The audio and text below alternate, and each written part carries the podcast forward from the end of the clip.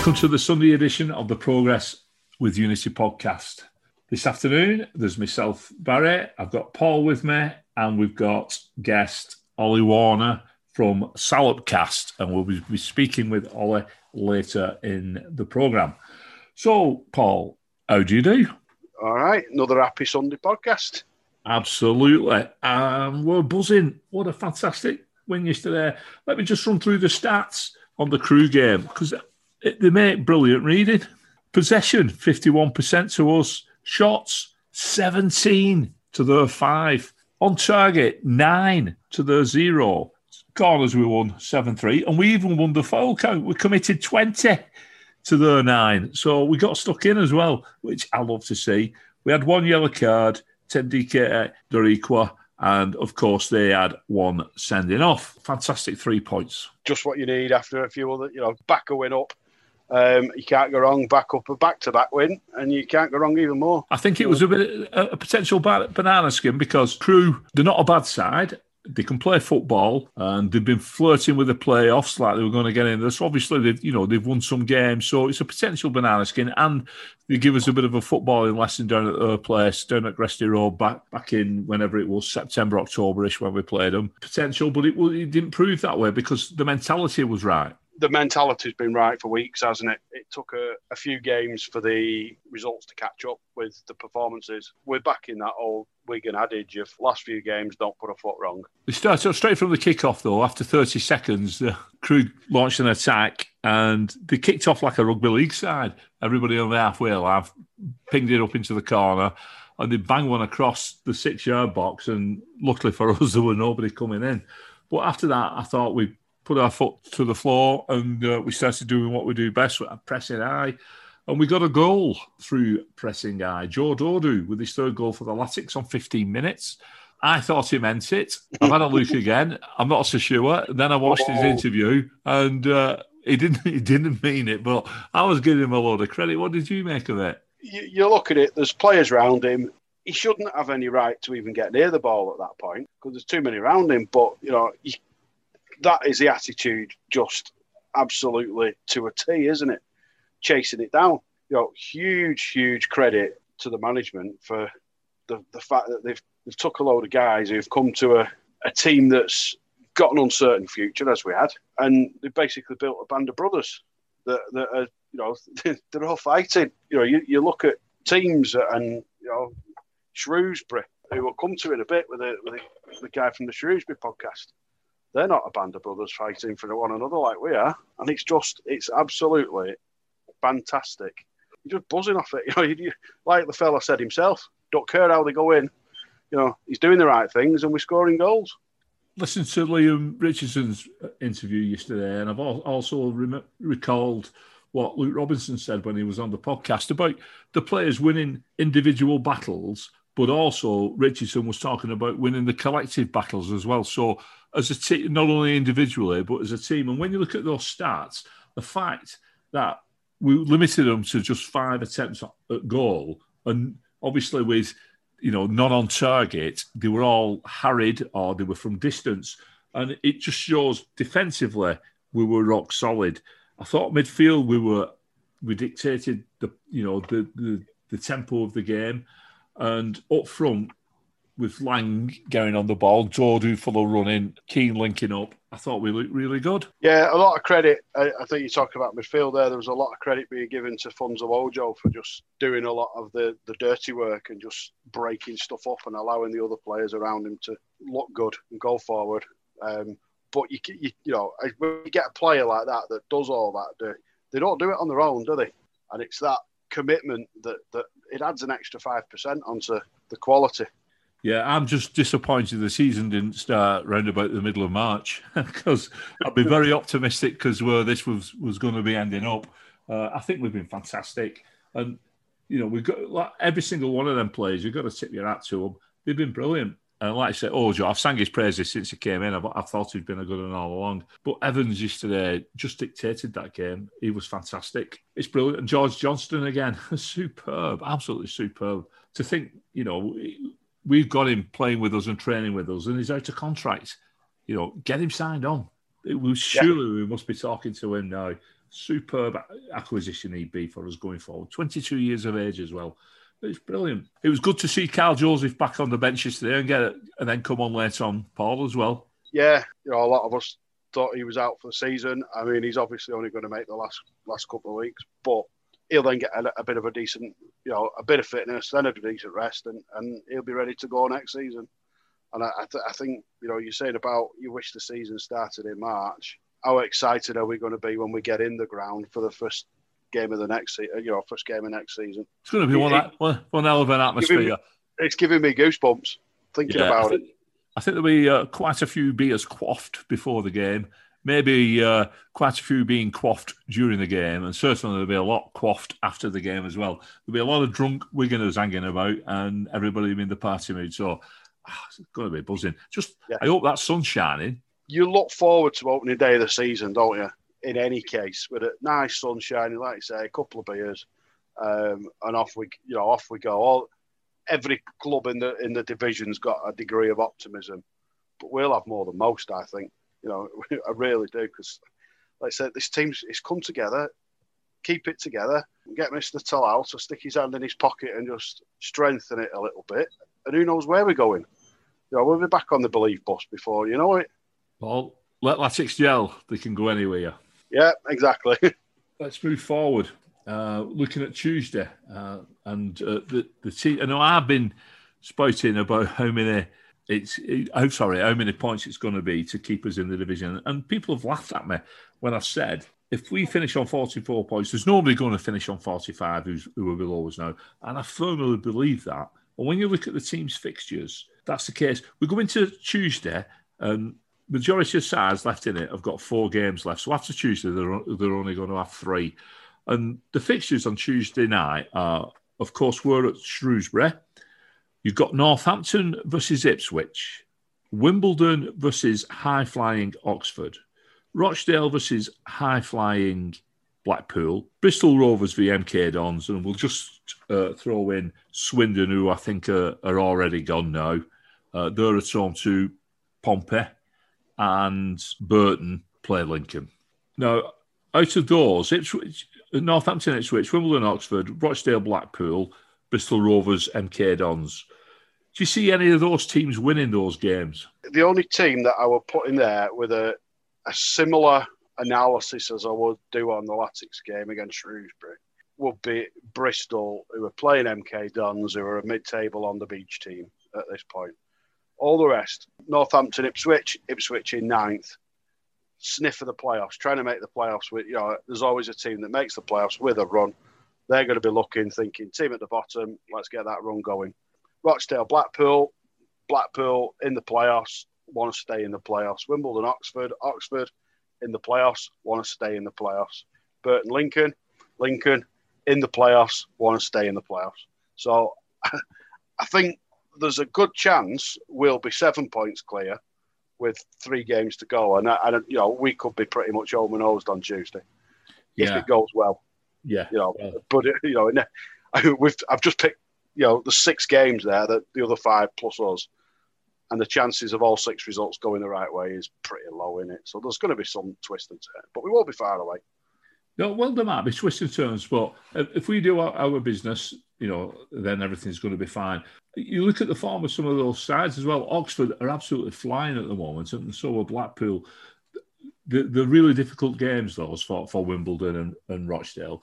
Although I think, personally, I think Wimbledon are, are going to be safe with us. I think the bottom four will go down. I don't think it matters too much, but it's been nice to jump over them in, in the table. And the other thing about Tuesday, if we if we win at Shrewsbury, we're just three points behind them, which if you go back four or five weeks, that seemed like it, it would be an impossibility to get that close. Yeah, I mean, there was, there was a big gap, wasn't there, between the, the teams at the bottom, but, I mean, Burton have bridged them and bridged that gap and, and, and jumped into that pack. But, again, finished the season on, on a nice big high, and that just puts even more emphasis on that opening day of next season. It, of course it doesn't. And, and how good it's going to be. Not forgetting we have Burton on Saturday as well at the D W, but we'll we'll come to that on Wednesday. Uh, so for now, uh, we'll leave all that behind. I'm quite excited about the midweek games. There's a lot to look forward to for us. Uh, and we'll start off by having a look forward to our trip to, down the A forty-nine to Shrewsbury.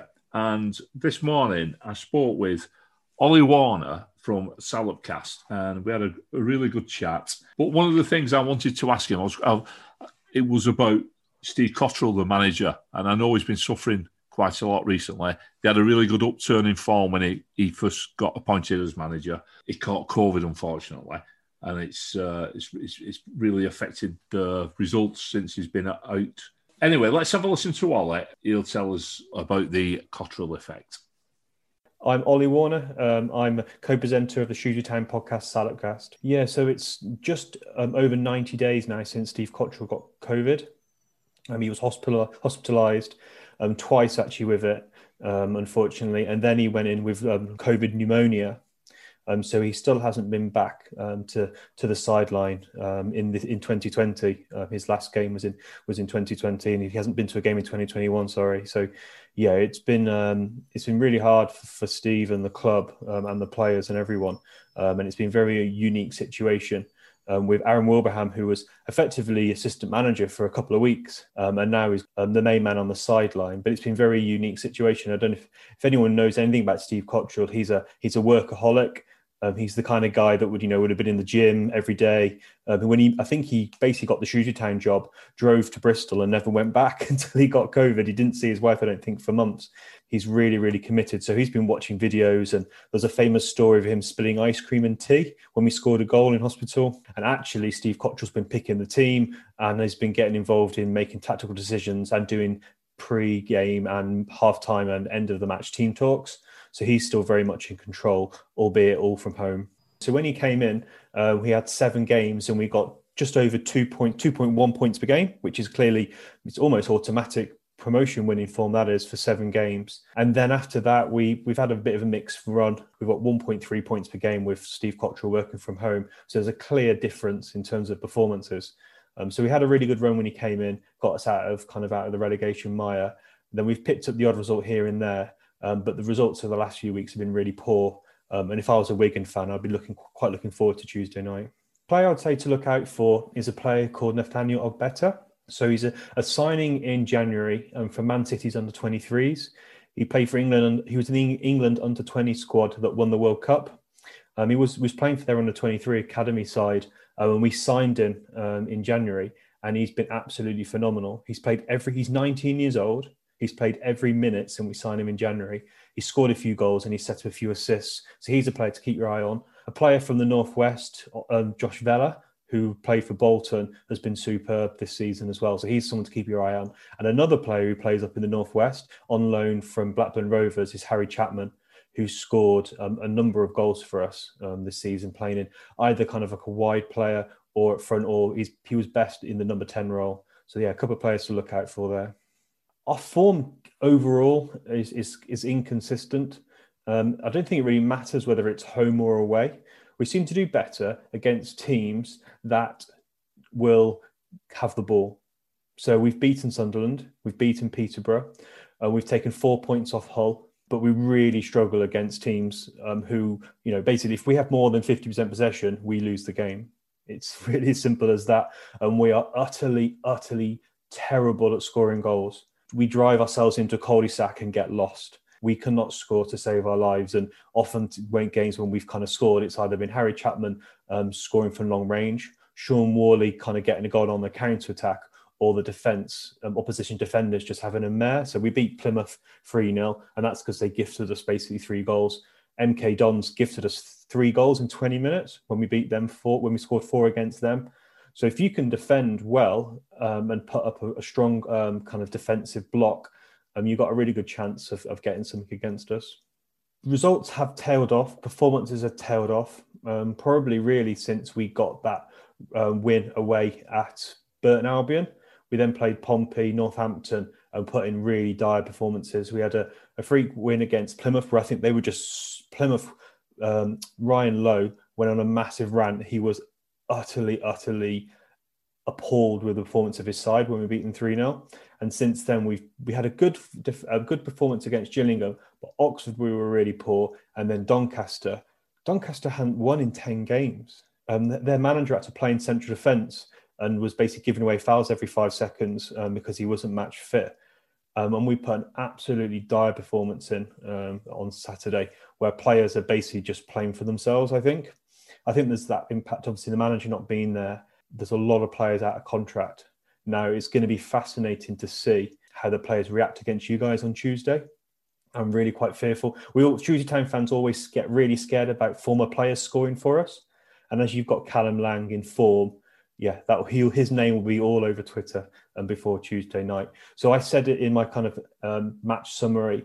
If the players were playing for their new contracts and were they given us the indication they don't want to be here next year, two one Wigan. Yeah, my my enthusiasm um, has has really kind of dried up for this season. We had Sam Ricketts was utterly abysmal. When Sam Ricketts was manager, his average points per game was zero point six nine.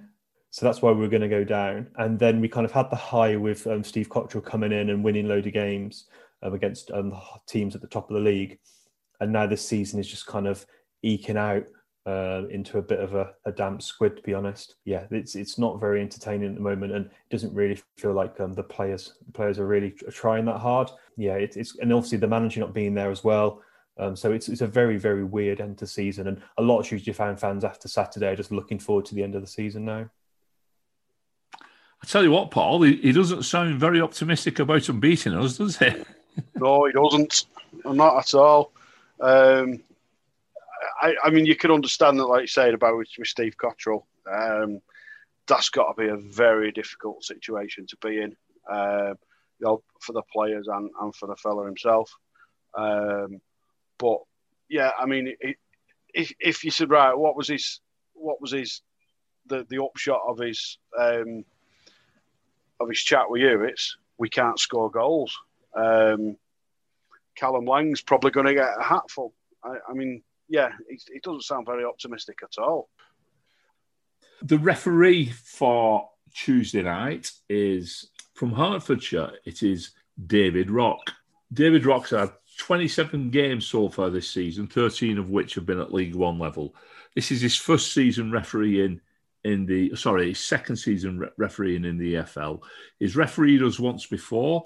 That was back on the second of February when we went to Swindon and we suffered a one nil defeat despite the fact that they had a central defender, Dion Conroy, sent off. Rock hasn't refereed any Shrewsbury games previously. His record for this, this season, his card watch is games twenty-seven, yellow cards eighty-one, five reds, and he's awarded ten penalties. And his last game was on the thirteenth of April when he refereed Doncaster nil, Burton three.